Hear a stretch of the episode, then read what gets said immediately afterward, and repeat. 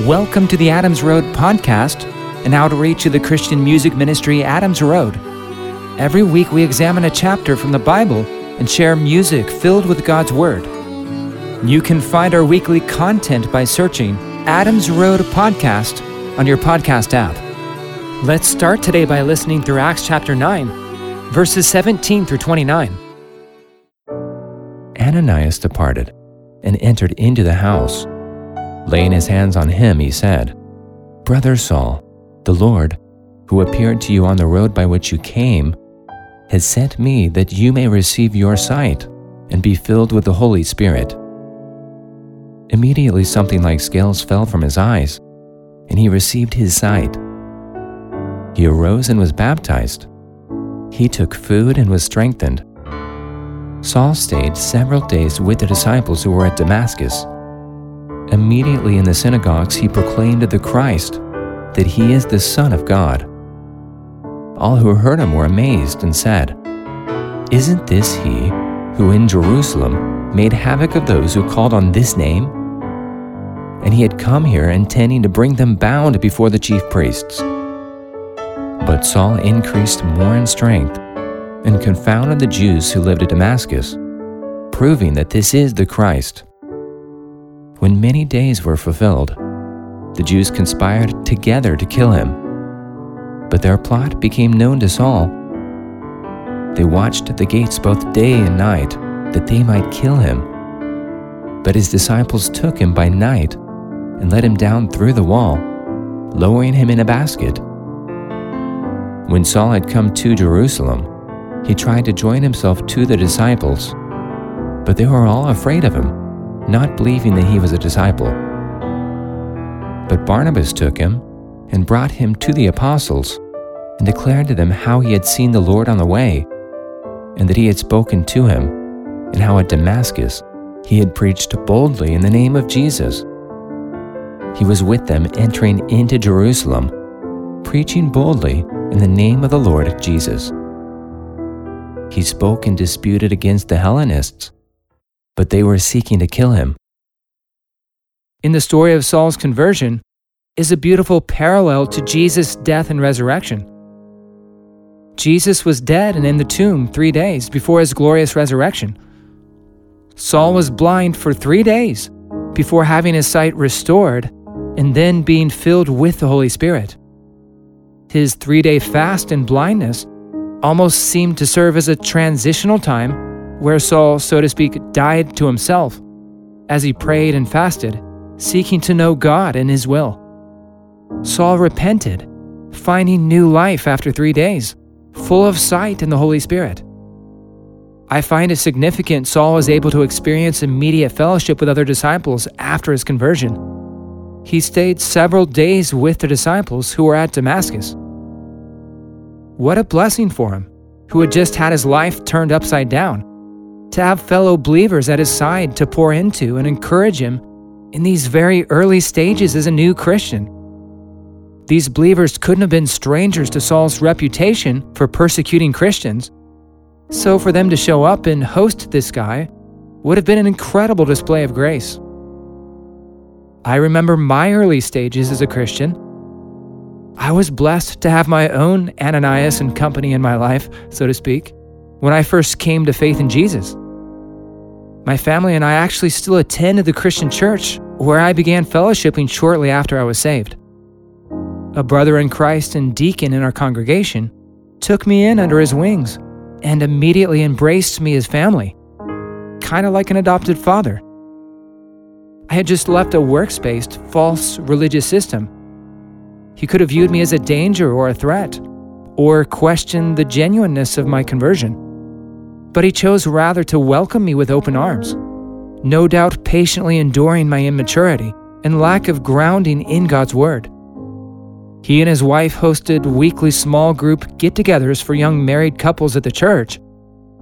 And my wife, who was also a recent convert to Christ, and I were so fortunate to have a community of seasoned believers early on in our Christian walk who helped disciple and encourage us. I can imagine Saul's time with Ananias and others in Damascus was an encouraging blessing for him as well. Moving on, starting in verse 20. Immediately in the synagogues, he proclaimed the Christ, that he is the Son of God. All who heard him were amazed and said, Isn't this he who in Jerusalem made havoc of those who called on his name? And he has come here, intending to bring them bound before the chief priests. But Saul increased more in strength and confounded the Jews who lived at Damascus, proving that this is the Christ. Saul was a scholar of the Torah.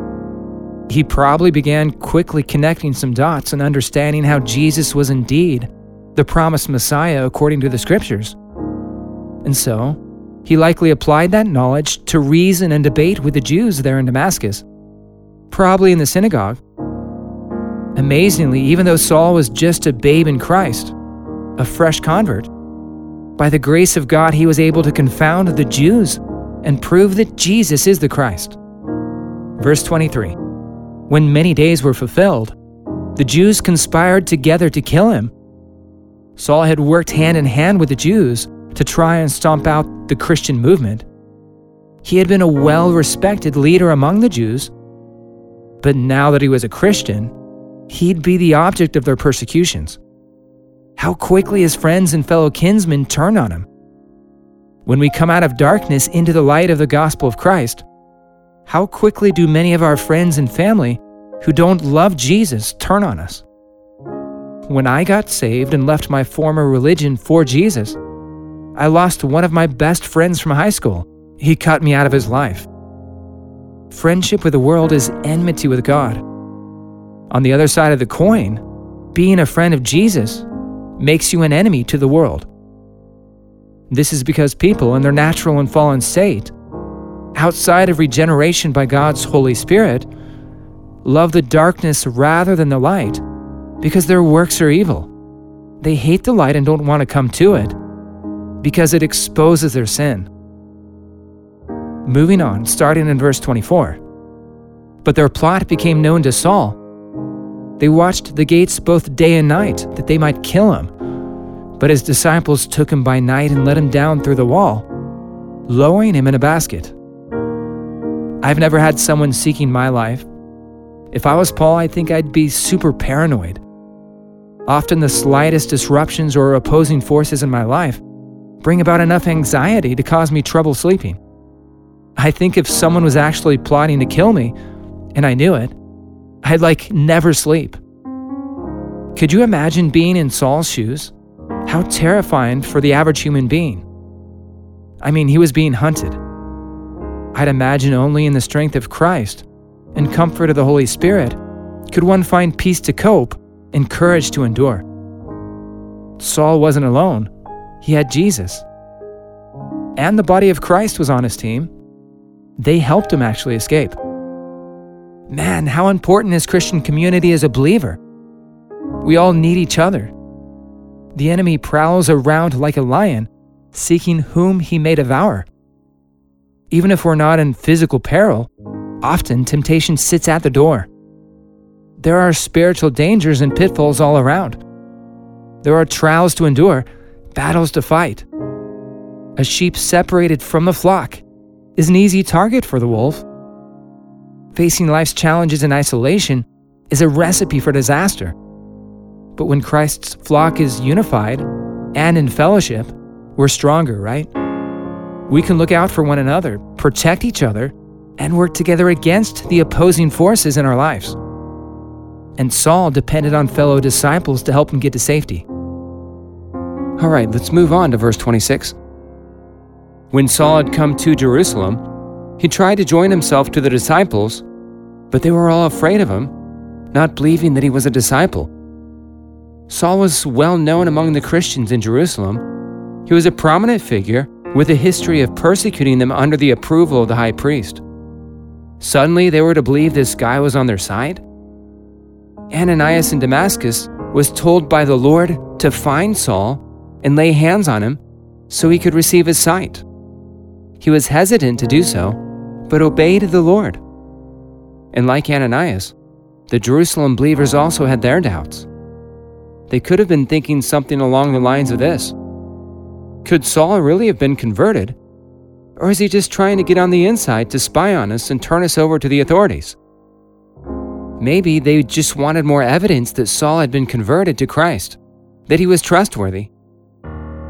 Verse 27 But Barnabas took him and brought him to the apostles and declared to them how he had seen the Lord on the way, and that he had spoken to him, and how at Damascus he had preached boldly in the name of Jesus. All right, you guys remember Barnabas, right, from Acts 4? His original name was actually Joseph. The believers called him Barnabas, which means son of encouragement. In Acts 4, Barnabas was an encouragement in his generosity, selling his possessions and laying the proceeds at the apostles' feet for distribution. Now, Barnabas is an encouragement to Saul, standing up for him and commending him to the believers in Jerusalem. Moving on. He was with them, entering into Jerusalem preaching boldly in the name of the Lord Jesus. He spoke and disputed against the Hellenists, but they were seeking to kill him. Saul wasted no time and got back to proclaiming Jesus, just as he had in Damascus. This guy was fearless. And like in Damascus, his bold preaching had stirred up the Jerusalem hornet's nest. Once again, the Jews were trying to kill him. Have you ever watched a boxing match where one of the guys is getting pounded each and every round by his opponent, but instead of throwing in the towel after a round, he keeps coming back for more and more? That was Saul. The dude had to be let down in a basket at night to escape those who wanted to kill him in Damascus. But instead of running away from the snake den, Saul approaches an even more dangerous one. If the Jews in Damascus wanted Saul's head, you can be sure those in Jerusalem would be after him, and they were.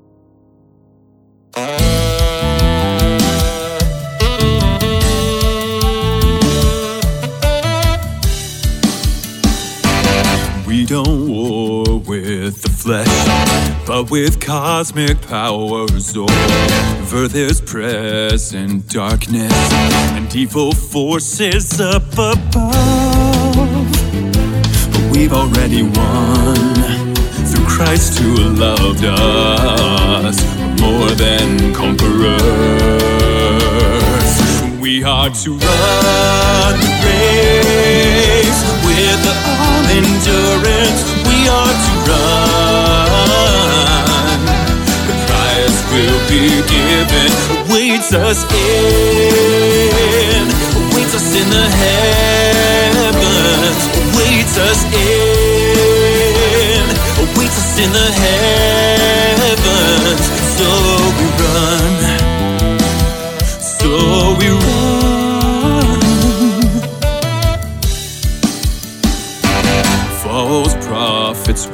shown and lead people astray. The love of many will grow cold. If we endure, then we'll be saved The world is gonna hate. We stand firm in our faith. For Jesus we race. We are to run the race with the all endurance. Are to run. The prize will be given. Awaits us in. Awaits us in the heavens awaits us in, awaits us in the heavens.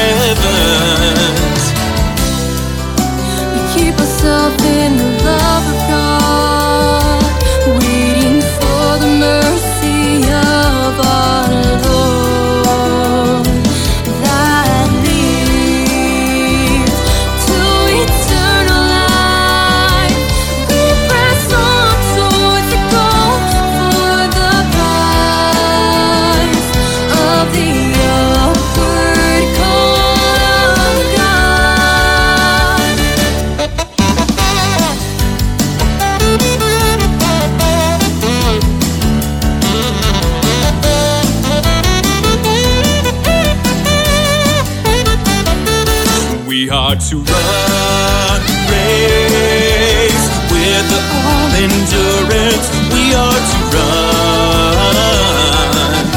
The heaven waits us in,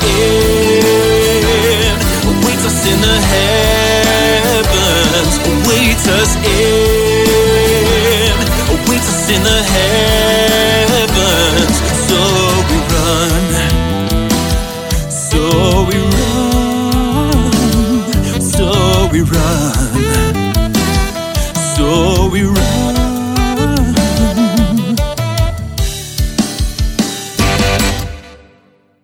That was Run from the Adams Road album Son of Man.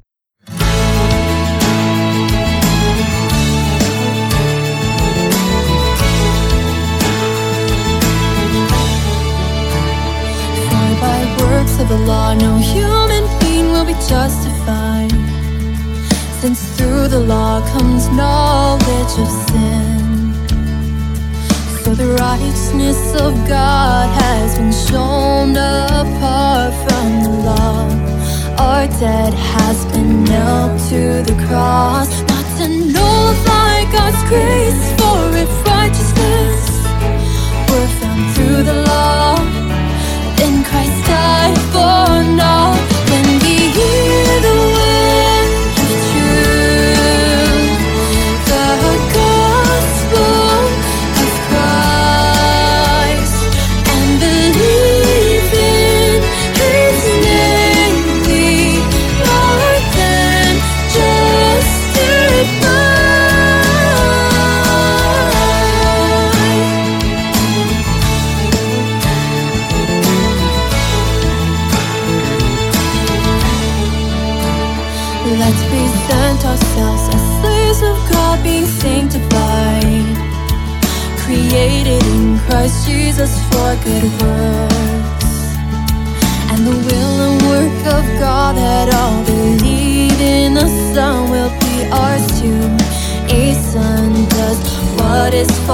father so we seek things above, not here below. We are his witnesses. He has sent us, we will go